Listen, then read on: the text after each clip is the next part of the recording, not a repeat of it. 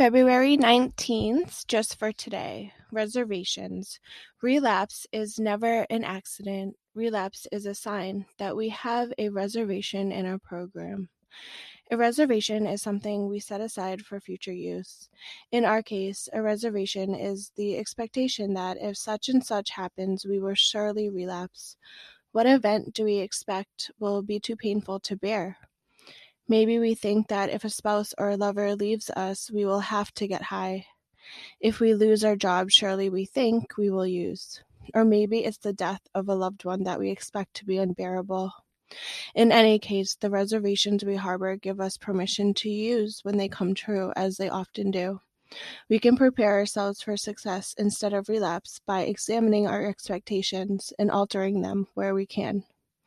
Most of us carry within us a catalog of anticipated misery closely related to our fears. We can learn how to survive pain by watching other members live through similar pain. We can apply their lessons to our own expectations. Instead of telling ourselves we will have to get high if this happens, we can quietly reassure ourselves that we too can stay clean through whatever life brings us today. Just for today, I will check for any reservations that may endanger my recovery and share them with another addict. Reservations are doubts, right? Doubts that we have that fester in our mind.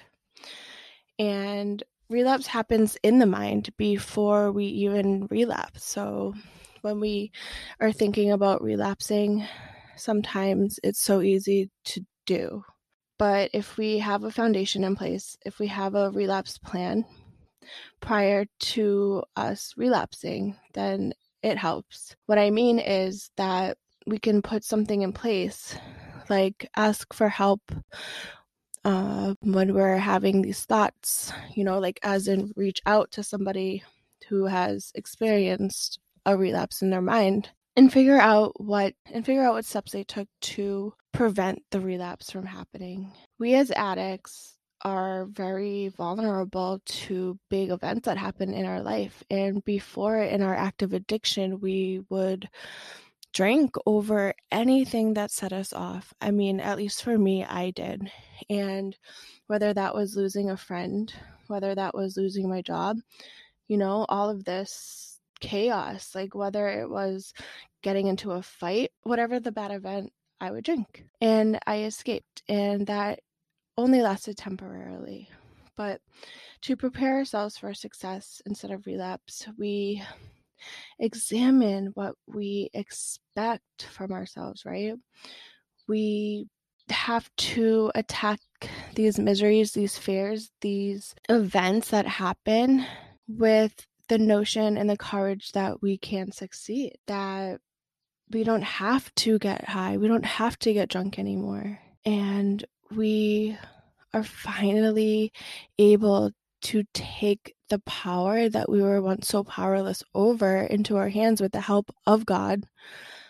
And we are able to get through things. In my recovery, I have lost a brother to a shooting. I have lost my dog who was by my side for like seven, eight years. I've lost friends. I've been through so much, and not once have I relapsed. And I'm not bragging or saying that I'm better than anybody, but you know, I had a set foundation and I was able to get through these hard times. I was able to face these trials and tribulations without picking up a drink or getting high. And that is so powerful because I never thought I would be able to do that before. So, just for today, check for any reservations that may endanger your recovery. Reach out to somebody who understands you. Reach out to another addict. Reach out to somebody who has had time and hopefully that they can help you before you relapse. My message is always open. So message me if you have any reservations or any thoughts and I can guide you through those before anything happens.